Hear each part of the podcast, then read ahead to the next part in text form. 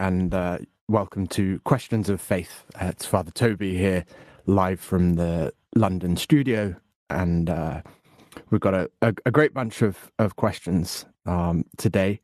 And the first one is from Laura, uh, who is from Croatia, um, but has been living in England for, for a few years and therefore part of that that great enrichment of the church in this country um, of people born in other lands for which we're supremely grateful because it makes the church so much more vibrant in this country. But i think in common with with many other people laura asks i'm quite intrigued by the anglican church as at home most people are catholic. And she says i know very little about it and i would really like to know more. I would like to know about sacraments in the anglican church. Are they valid? Do they have confession as a sacrament? What about anointing of the sick, priesthood, baptism? If they have them, does the Catholic Church recognize them? Are any of them valid in the Catholic Church too? Um, and this is a, a, a big question and a really important question. And and the first thing is often uh, we speak about the Reformation. Um, as if it were some sort of single act by whereby uh, a load of national churches split um, split away from from Rome. Um, but when we use the word the Reformation, in, in, fact, we're sort of buying into the into the into the language of of the sort of Protestant and Reformation churches, and, and more more properly, the Reformation was happening with, within the Catholic Church. Um, and Reformation sort of continues to happen within the church because sort of re- Reformation is a is a sort of a, a, crucial part of the church, constantly renewing her her her her identity. And so, at the minimum, we should refer to the Reformations, um, because there were many different Reformations happening for many different reasons, and we'll get into that But even I would um, more properly refer to them as as as re- revolutions. Um, they were not reforming the Catholic Church; rather, they were revolutions creating something new. So, the the most famous of the reformers, or I would say the revolters, um, is Martin Luther, and in in Germany. But the the uh, the sort of the formation of the of the Anglican Church happens for very different reasons. And Henry the the Eighth, in fact, had written a, a document um, against Luther in defense of the seven sacraments. And the the Pope was so impressed by this document that that's um, why he received the, the title of Defender of the Faith.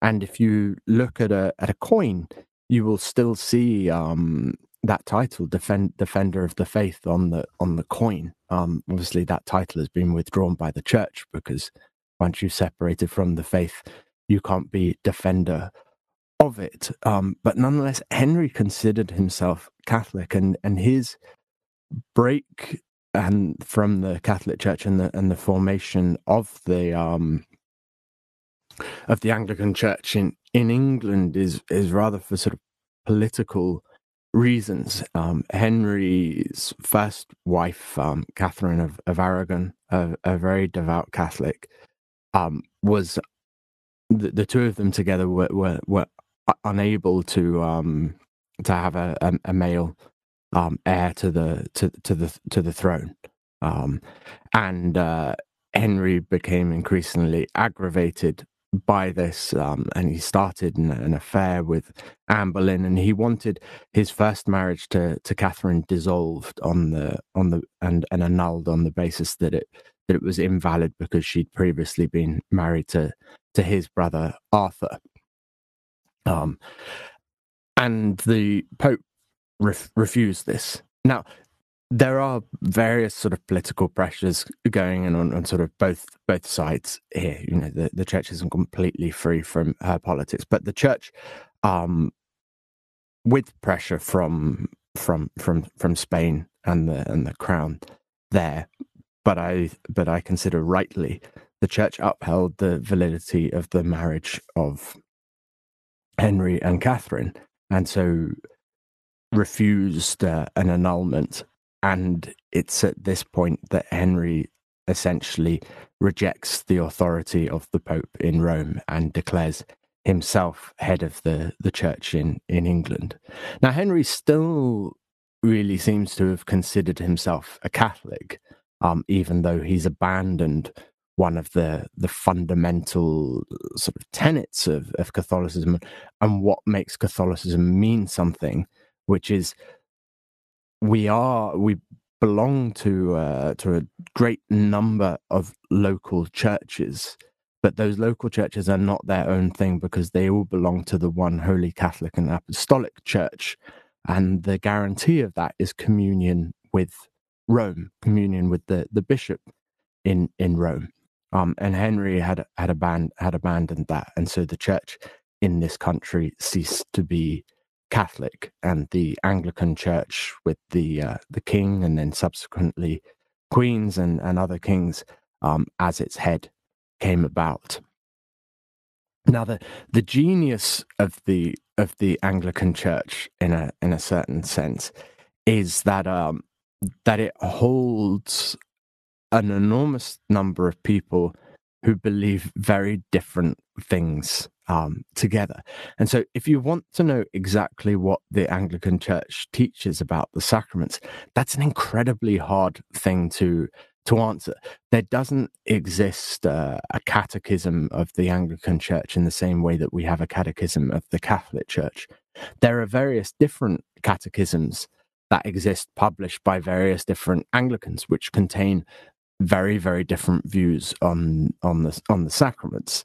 Um, so there are some uh, what they would call Anglo Anglo Catholics um, who would believe in seven sacraments, and then you can have an Anglican parish down the road that um, that only believes in in, ba- in baptism as necessary for salvation and thinks that baptism is the only sacrament. You can have an Anglican parish that has um, confession and uh, and the Anglican parish down the road that doesn't um, believe in the in the sacrament of confession and and the necessity of the the confession of sins to uh, to a to a priest. And that creates, if you think about it, a a pretty strange situation, and it's not a tension I myself could could live in, whereby I attend a, a, a particular church within a larger church. And in and in my church, I'm being taught that the uh, the Eucharist and the confirmation and uh, and confession are, are, essential parts of the of the Christian life, and I believe that. And then down the road, there's a church that doesn't believe any of those things. In what meaningful way can it be said that we belong to the to the same church. Um, to to hold something together, you have to have something to that you hold on to together too, and and I would say to sort of an Anglican at a at a church that believes in more sacraments, how can you in in, in good faith allow uh, somebody down down the road to be sort of deluded? Don't you feel the need to do something? And that becomes particularly stark because there are Anglican priests who don't believe in the possibility of female ordination and yet nonetheless continue to be priests in a church where women are ordained. And so those priests don't think that any of the sacraments that are taking place down the road with the female minister are are valid. And my response then is like, well, guys, what are you doing about it? Like these people think they're receiving something and they're not. What are, what are you going to do? But rather that within the Anglican Church, they seem to be happy to exist under a, a large umbrella, but believing many, many different things. Now, the Catholic Church is um, attitude with regards to uh, the Anglican Church is that it views it as a as a, as an ecclesial uh, communion uh, rather than a, an, an actual church, and it recognizes the the validity of baptism um, of an Anglican baptism, so so long as it follows the Trinita- Trinitarian formula of "I baptize you in the name of the Father, the Son, and the and the Holy Spirit." Um, but the Catholic Church recognizes that baptism using that formula, whoever whoever might have done it, um, and this is an important point. If uh, if a child was was very very sick in the hospital, um, you know, maybe a premature baby, and hadn't been baptized, then even say a Muslim nurse or uh, an atheist nurse could baptize that child if they knew that the parents wanted this but weren't able to do it for themselves. They would be able to baptize so long as they intended to do what the church in, intends to do. And there's something quite beautiful um, in that, and it's also an, an important thing thing to know. Um, so we recognize the baptism of Anglicans, um, but increasingly within the Anglican Church, you have uh, formulas which differ from the the, Trin- the classical Trinitarian formula. So you might have, "I baptize you in the in the name of the the Creator, um, the Redeemer, and the uh, and and the and the Spirit." and the church would the catholic church wouldn't recognize that baptism as valid and in fact that's happened within the catholic church as well there was recently found out that there was a, a deacon um, in the us who had been using um, a different a different formula. Um, and similarly if somebody if somebody was to say we baptize you um, it's not it's not the church collectively that baptizes a, a person.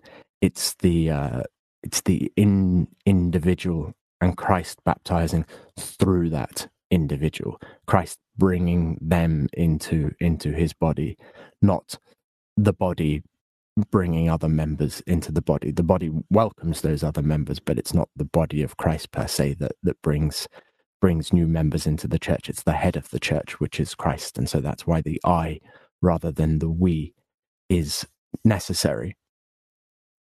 Um, that's the only Anglican sacrament that would be recognized by the by the church. Um, Anglican ordination uh, isn't isn't recognized, and, and many Anglicans um, who some sort of over over particular issues within the Anglican Church and, and others sort of just in a certain sense dis- despairing at the at the the sort of the lack of common ecclesial belief um, have become uh, Catholics and Catholic priests in the in the last couple of decades, and they have to be um, ordained again. And uh, and similarly, um, sort of com- confession. Very few Anglican churches do confession, but where that is, the, the Catholic Church wouldn't recognize it as confession But the important point to, to make here is that if a person in good faith goes to their their vicar in the Anglican Church, earnestly seeking forgiveness for their sins and believing that forgiveness of sins can be mediated through their priest in the church, then I would say there's a very good chance that God mediates that grace, that grace to them. Um, the same way as we can have sort of baptism of, of desire of the person who desired to get baptized but maybe was killed um, beforehand. Um, and in the same way as we can sort of, you know, receive a spiritual communion when we're unable to attend the mass in, in person, um, where somebody not through willful ignorance, not through deliberate rejection of the Catholic Church, but rather this is just the environment that they have grown up in and they've never asked the question because the environment they've been in has been so sort of all, consuming and and has completely informed their world view um, that grace grace can still operate that uh that God's grace um, is is always given through his sacraments um, in the Catholic Church but is not confined to the to the sacraments in the Catholic Church so that's a a long answer, um, but it is a, a big question, and maybe that uh, that answer ra- raises up many, many more questions. Um, to sort of close with one sort of pithy line, but um, it sort of gets gets to the to the nub of things in a in a rather sort of cheeky way. Where I think it was James Joyce who said it. Um, I'd rather I'd rather belong to a to a church, you know, founded on the uh, on the rock of of of Peter than the um and then he well i'm just going to say than the balls of henry um that that gets to the nub of things in a in a certain way it wasn't it wasn't a, a doctrinal issue um which henry sort of broke away from the the catholic church for it was um essentially a, a desire to that his will be done and uh, and not the will of the uh, of the father through the through the catholic church um, we're going to go to a music break now. If that has uh, thrown up uh, more questions than it's than it's answered, then please do uh, give us a call. The uh, the number, as always, to call us is zero one two two three three seven five five six four. That's zero one two two three three seven five five six four. Thank you, Father Toby.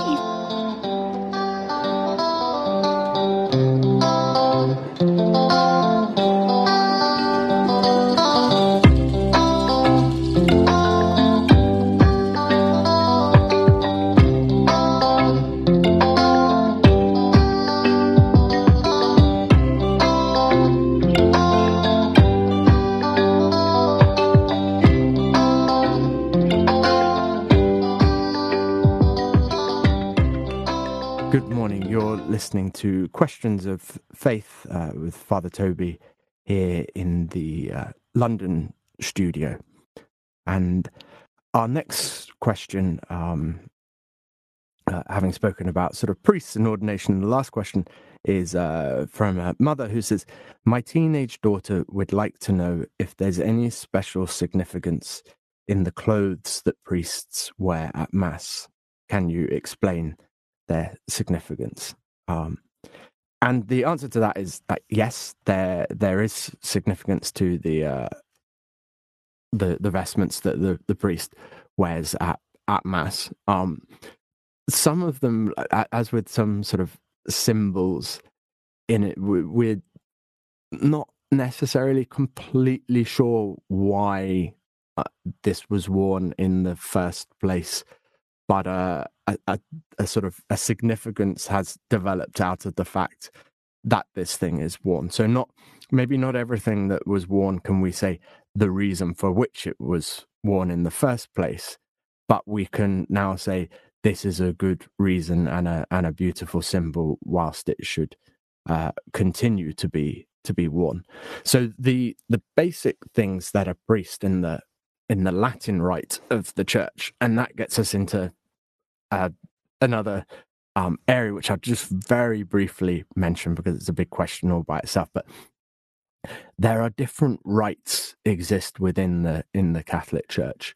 Um, it's not uh, sort of one monolithic thing.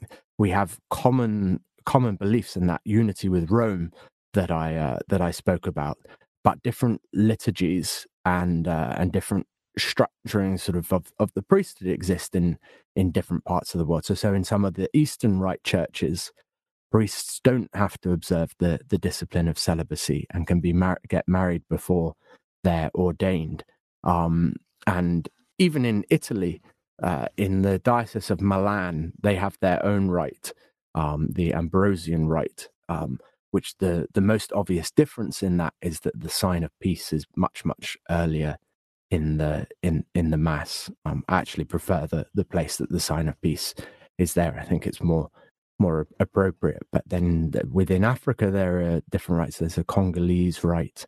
Um, so I'm speaking about the the Latin rite, which is the most common rite in the in the in the sort of the Western um, world. But nonetheless, even within London, it would be possible to attend the Syro Malabar rite from uh, from from India um, you could attend the the Dominican rite, which is our old pre-Vatican II rite here at our church in uh, the Rosary Shrine on a Sunday at six. If you're interested in that sort of thing. But what the the Latin rite priest uh, generally wears when celebrating the mass is we call an amice, an alb, a cincture, a stole, and the the chasuble. Um, and so the first part of that, um, the the amice, this is a sort of probably you wouldn't you wouldn't no, notice notice it. Um, but it's a it's a rectangular cloth that's placed over the the shoulders, um, and uh, and then sort of tied with a with a with a ribbon um, around the the waist, and so essentially it goes over the over the priest's um, head, and uh, sometimes it's it's it's known it's it's referenced from that line in in Ephesians um, six seventeen as the sort of the helmet of sal- of sal- salvation, um, and the the traditional prayer that that a priest recites when he puts on the amice is, amice is you know, place upon me, O Lord, the helmet of salvation, that I may overcome the assaults of the the devil. Um, the amice also has like practical uses. It, it's an extra layer, which in in winter you appreciate. It also um, stops your sort of alb from getting as sort of dirty, as they would you know sweat. It happens during mass when it's when it's uh, hot or just you know bodily oil and and things. So it, it's both practical and um, and and symbolic and and also stop the the sort of the vestment um, rubbing against your against your your neck. Um, then you have uh, next over the top goes the the long white vestment that you normally see that you can see sort of um, from the bottom of the chasuble. This is called the the alb, um, and it comes from the the Latin word for white, which is albus, and the uh, and the alb um, another place where you essentially see an alb is at baptism, when the uh, the newly baptized child receives the the white garment. That essentially is an is an alb. It's white and it's a garment placed over you, and that's a, a symbol of the the the purity of, of, soul given us in baptism and the purity of soul sort of required to celebrate mass um, worthily um, for a priest to to celebrate mass whilst knowingly in a in a state of mortal sin is is, is itself a, a, further a further sin. Um, and the prayer that that is often offered when when putting the alb on um, references the the book of Revelation, where it says, "Make me white, O Lord, and cleanse my heart." That being made white in the blood of the Lamb, I may deserve an eternal reward. Um, and the next uh, item that the priest puts on is um, the cincture. And the cincture is a, is a sort of cord which um, basically sort of gathers the alb around the, the waist, stops it sort of from being ungainly. It's also practical. For example, one of our servers at um at mass that I was celebrating at, at King's College London yesterday, the uh, the the sort of equivalent to the the well, the, the item that, that he was that he was wearing, um, the service cassock, was sort of far too long for him, um, and therefore with the cincture, um, you can just tuck a bit of material above the the belt formed by this cord, and uh, sort of make it make it more bespoke, so he's not tripping over himself as as he as he walks. Um, and so the the alb just makes the the garment. I mean, this the cincture makes the sort of the alb hang hang better, um, and just brings it in a bit at the the waist. Now, most priests probably um, wear a, a white cincture most of the time, but you can match the the cincture to the um the the particular color of the day or the liturgical season and I tend to do that. Like we have the whole range of of colors here. My mother also, after I was newly ordained a priest, um, she didn't really couldn't really buy me clothes as she used to enjoy sometimes doing in the past. So she enjoyed buying me some liturgical vestments, including the uh, the different color cinctures, which she thought was a, an absolutely um, fabulous uh, thing, and she wanted to get them in far more colors than I had the desire to have them. So I even have one cincture in in rose, which would only be worn um, two two days um, of the of the year on uh, Laudate Sunday and, and Gaudete Sunday in uh, in Advent and in, in Lent, those days when the, the priest wears the, the rose chasuble, um, or some people would say pink. Um, my mother insisted on on on getting me one of those as well. So I have one of those. And the uh, the the prayer that the um the priest um, normally sort of prays whilst putting on the, the cincture sort of corresponds to that that symbol of the sort of cincture sort of as some sort of like self self self restraint um uh as a sort of a, a self sort of dis, dis, discipline um you know maybe some people have the the cincture a, a little tighter than than is at the point of sort of just pure pure comfort and the priest prays Gird me, O Lord, with the, the cincture of purity, and quench in my heart the fire of lust, that the virtue of continence and chastity may abide in me. Now, the next item is the is the stole, um, and that's the uh, sort of the narrow strip of of cloth that's worn um, over the neck and then hangs down over the front of the, the priest, and that goes over the over the alb. And you will often see a, a priest um, uh, put on a, a stole, um, and he he, sh- he should, you know, um, when he's going to hear confessions. And in the in the bag that I normally use to to travel around, I have a a small little sort of travel travel stole. It's not that I couldn't hear confession without it, but the the stole um, more than any of the other sort of garments um, uh, indicates the the ordained um, office of the of the of the of the priest.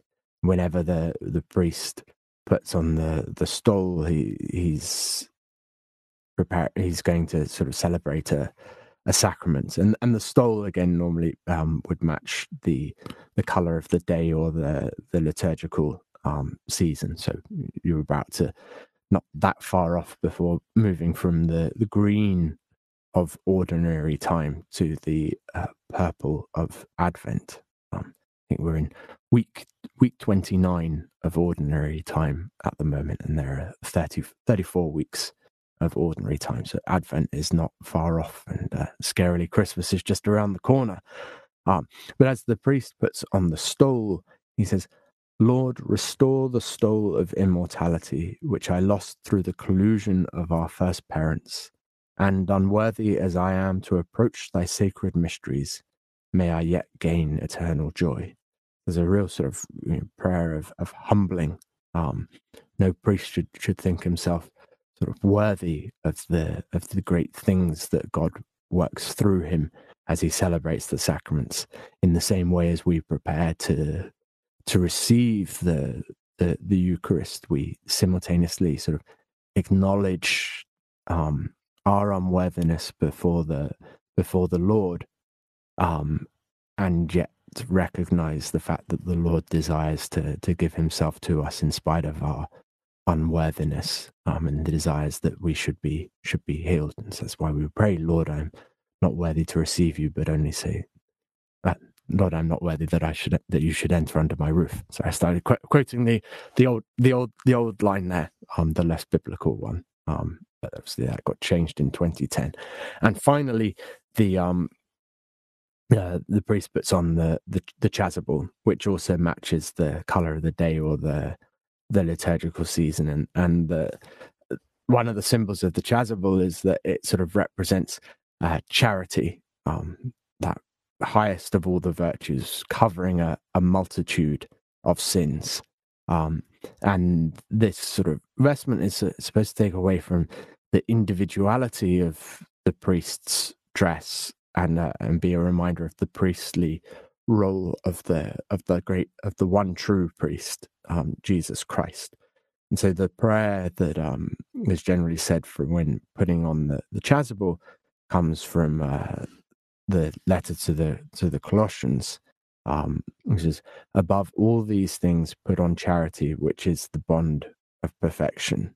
Um, and the Lord's word in, in Matthew 11, because we said, O Lord, who has said, My yoke is sweet and my burden light, grant that I may so carry it as to merit thy grace. And so, one final comment in a, another long answer. Um, but as you can see, there's lots of layers that the priest puts on. That's why you should feel sorry for the priest in uh, in in summer because it can be incredibly hot under all that stuff. But it's a, an act of humility to uh, to to wear it and maybe to actually be a little bit uncomfortable for the sake of celebrating the the sacraments in a in a worthy fashion isn't isn't a bad um, thing. Uh, but one of the things that all those layers um, of, of, of vestments are designed to do is to have the, the priest reflect more on what he's doing, but also to, to take away from the, the individuality of the priest. That uh, that this isn't um, sort of Father Toby expressing who he is, but rather Father Toby becoming like John the Baptist, decreasing in order um, that Christ might increase. Um, and I see sort of uh, here in the in the in the parish at at St, at St Dominic's, some of our masses are, are, celebrated ad orientem and some are celebrated versus populum. So in ad orientem, the priest uh, is is facing the same way as the the people. Um, was like walking in the same direction as the people towards the altar of God and uh, and in versus populum, um, the priest is is facing the people. But one of the advantages I think of of ad orientem is that it uh, it sort of removes a little bit of the focus from the individual priest and helps us focus on how the sort of the individual priest is is taken up into the into the one true priesthood of uh, of Jesus Christ. I, I I also see um, reasons why other people prefer sort of versus populum um, facing the people, and I, am happy to celebrate um, the mass sort of either either way. Um, one final thing, actually, that um, when I spoke about uh, sort of heat um, and some, that's why uh, a lot of um, albs have uh, have have a lot of lace. Um, particularly in in hot countries, you'll be more likely to to see um, very lacy albs. um, is because the more lace there is, the more sort of breathable um, the the garment is, um, and uh, yeah, so it's like while still wearing the item, it just becomes not as ridiculously hot. If a priest in, um, say, Sicily, where Pope Francis made a, a comment about Sicilian priests and, and their lace um, recently, I think something to do with their grandmothers. Um, but uh, like maybe their grandmothers want to make something beautiful for uh, to be used for the celebration of mass at the altar of God, and we should offer the most beautiful things that we can. But there's also the supremely practical reason that uh, that uh, that lace um, is a lot less hot to wear, um, when you're in 40 degree heat than something maybe entirely um, of cotton and with no holes in it, or uh, something of polyester. Um, so that's a, a lot. Another long answer to um, uh, well, this time a short question. The last time was a long answer to a long question, but there's lots of uh, symbolism in that, and hopefully that uh, that is helpful and interesting. We're now going to go to another music break, and if you have any more questions, then please do uh, phone in. the The number is zero one two two three three seven five five six four. That's zero one two two three. 375 564.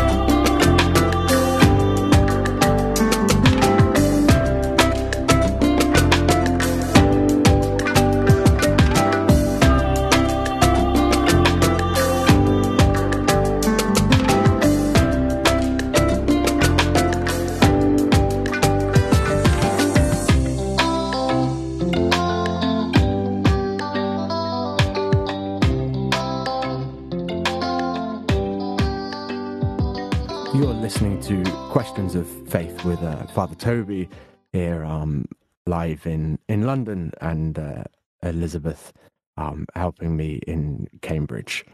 Uh, the next question um, is from somebody who says, I love the line in the Psalms that says, The Lord is my rock. Um, before this week, I'd never connected this to Jesus' description of Peter as a rock.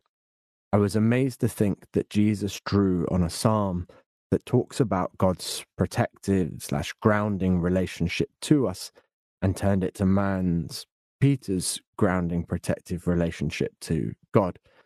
Could you explain more? Well, this is one of the um, amazing things about the Psalms, and one of the beautiful things about sort of reading the, the Bible in our in our Bible study group that uh, done the last couple of years with students at King's, a great course um, through Ascension um, Presents called sort of Unlocking the Mystery of the Bible, which I, would thoroughly recommend any of you um, doing it privately or even better doing it with a with a group of a group of friends um, from the parish or even saying to your priest like I'd like to I'd like to run this in the in the parish and and you can do it you can do it your yourself. It's um lots of help is given you in, in leading the course from the, the leader's materials. So don't be daunted. But one of the one of the great things for me in this course has been like the insights that the students in their reflections um, have had on the on the on the scriptures and things which which aren't included in the in the course materials and that I've never thought of myself. And yet you hear that and you think, gosh, that's that's true um, that's that's there. That that that symbolism um, ex- exists, um, and uh, and it and it's absolutely wonderful. And it gets to the the fact, um, as it said, you know, the the the word of God is something alive and active. It, it cuts more finely than a double edged sword. And when we when we read the scriptures in a in a prayerful way, they're they're alive to us. They're not a not a dead dead letter. And um, and what our sort of questioner is is getting at here is what we might call the one of the, the spiritual senses of of um of of this of the scriptures. So when we read the the scriptures, we we always have what we call the the literal sense, and the literal sense is not to be confused with literalism. Um, so when uh, the psalmist writes, "The Lord is my rock," he's not saying that God is a great meteorite in the in the sky. Um, and he the when the psalmist writes the Lord the Lord is is my rock, we have to sort of recognize well the Psalms are a, poetry, um, and uh, and so the psalmist is seeking to say something about the the the Lord being my rock, but is not meaning that the Lord is a large rocky object. In the same way as when we read Genesis, and, and even Augustine sort of understood it in that Genesis is not supposed to be a, an historical, uh, an exact historical account of creation, um, but rather teaches us something true about creation and God's relationship with us through this story. And so there are certain things about the account of Genesis that the church says is uh, are historically certain um, in that there was an, an Adam of Eve and, a, and a, an initial sin of disobedience, which had ramifications um, for the for the rest of the world. But in terms of the the kind of the order of creation, well, there are two creation accounts in in, in Genesis and two different accounts of uh, of how the the first man was was made. And so, if we were to interpret them in a as as being literally um, true, um, then we would have a contradiction in in the in the Bible, and that and that can't be the case because the Bible is inspired um, word of word of God.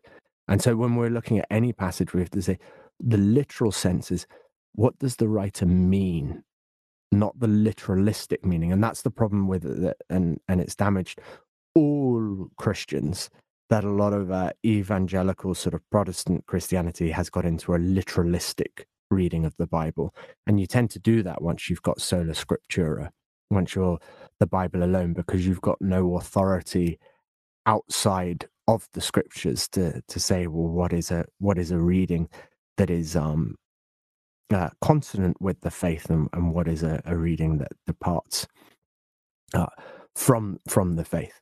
So you've got the literal sense but you've also got the the spiritual sense um which is that some words point to uh to an to another to another reality um and uh, and and because the Bible is is inspired, um, that there are certain things, especially in the Old Testament, um, which the the the writers of the scriptures have have written, and which they couldn't possibly have known the significance of, because the events which we now see um, this this line pointing to haven't yet happened. And we're not sort of saying oh well they've been granted a particular prophecy that this is that this was going to happen that the writer of the psalms knew that jesus would say to peter and you are my rock and on this rock i will build my church but rather um because this is um the the inspired word of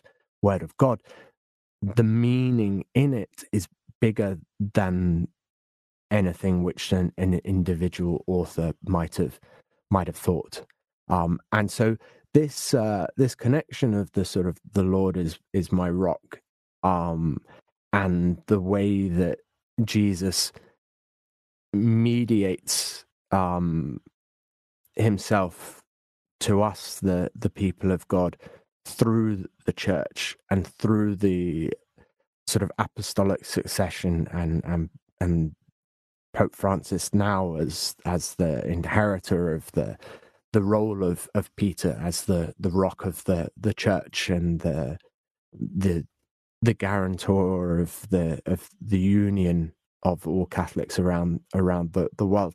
That's a, a lovely insight and not one that I'd ever had um, before, but uh, but one which now when I um, when I pray the pray the Psalms um, in the in the divine office um, might spring up spring up to me. So thank you very much um, to our questioner for that that insight.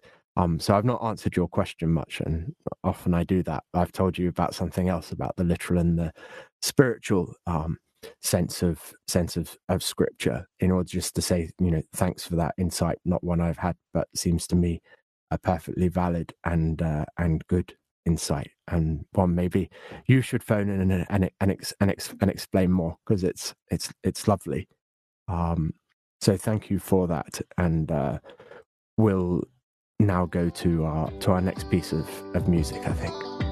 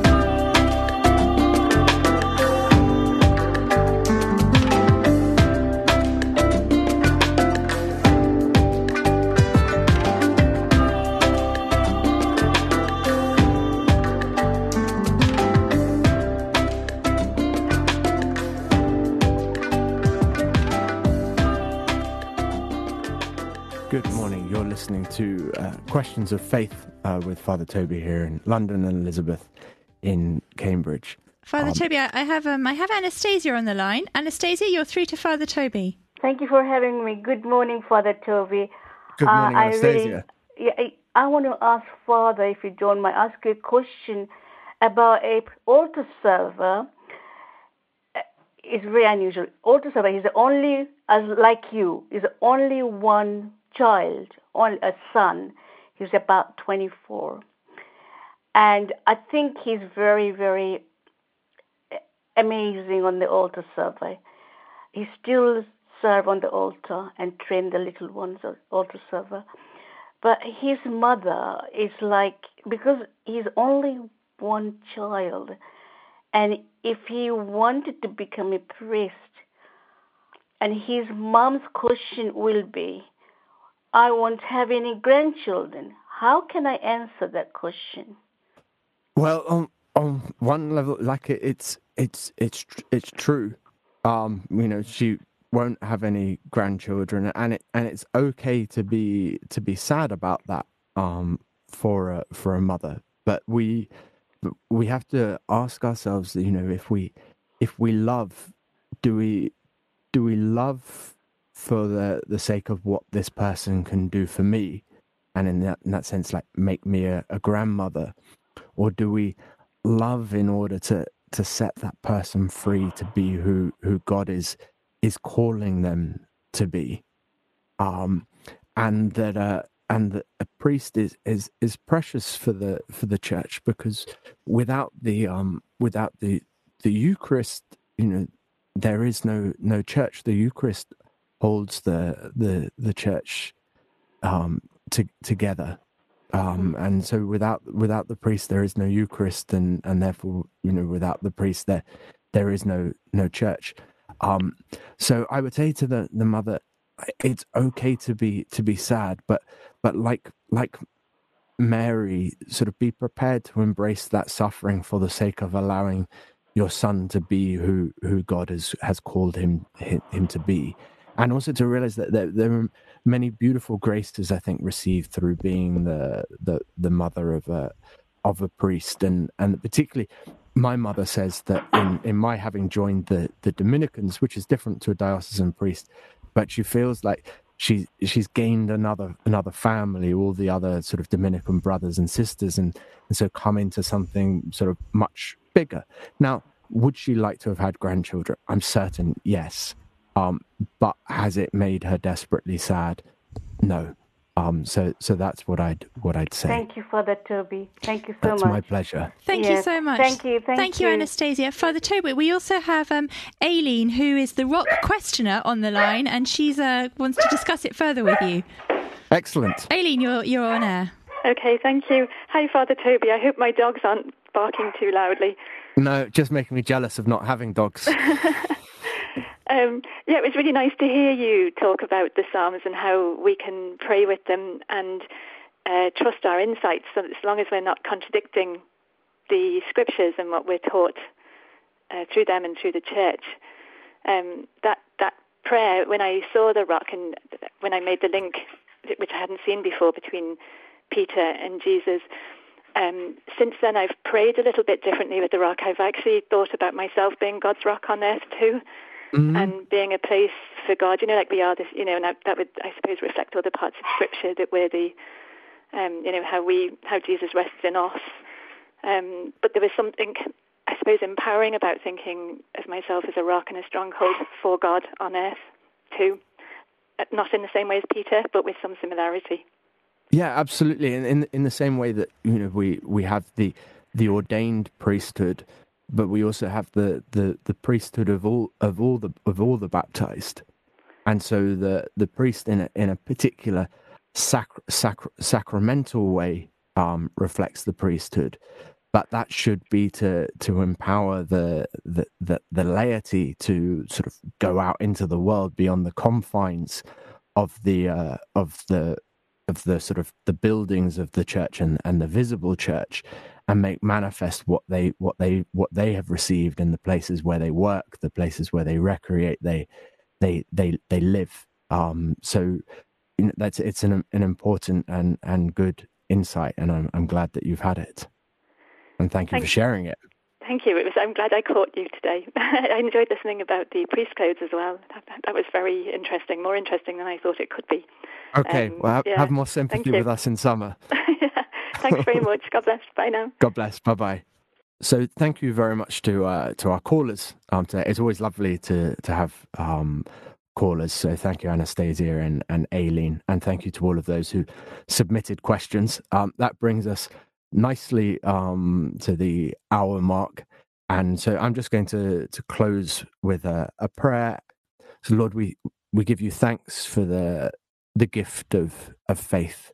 Uh, we give you thanks for the the gift of the the rock of Peter um, given us in in in the in the, the succession of popes from Peter to to Pope Francis, um, and we ask that we we might make manifest that which we receive in in every mass, that we might make you better known to all those we encounter, and that through a, a loving and a, and a joyful witness, we might attract more people to to come to the the fullness of life which can only be known in you alone. And so we give you thanks for the the gift of your son and we pray together glory be to the father and to the son and to the holy spirit as it was in the beginning is now and ever shall be world without end. Amen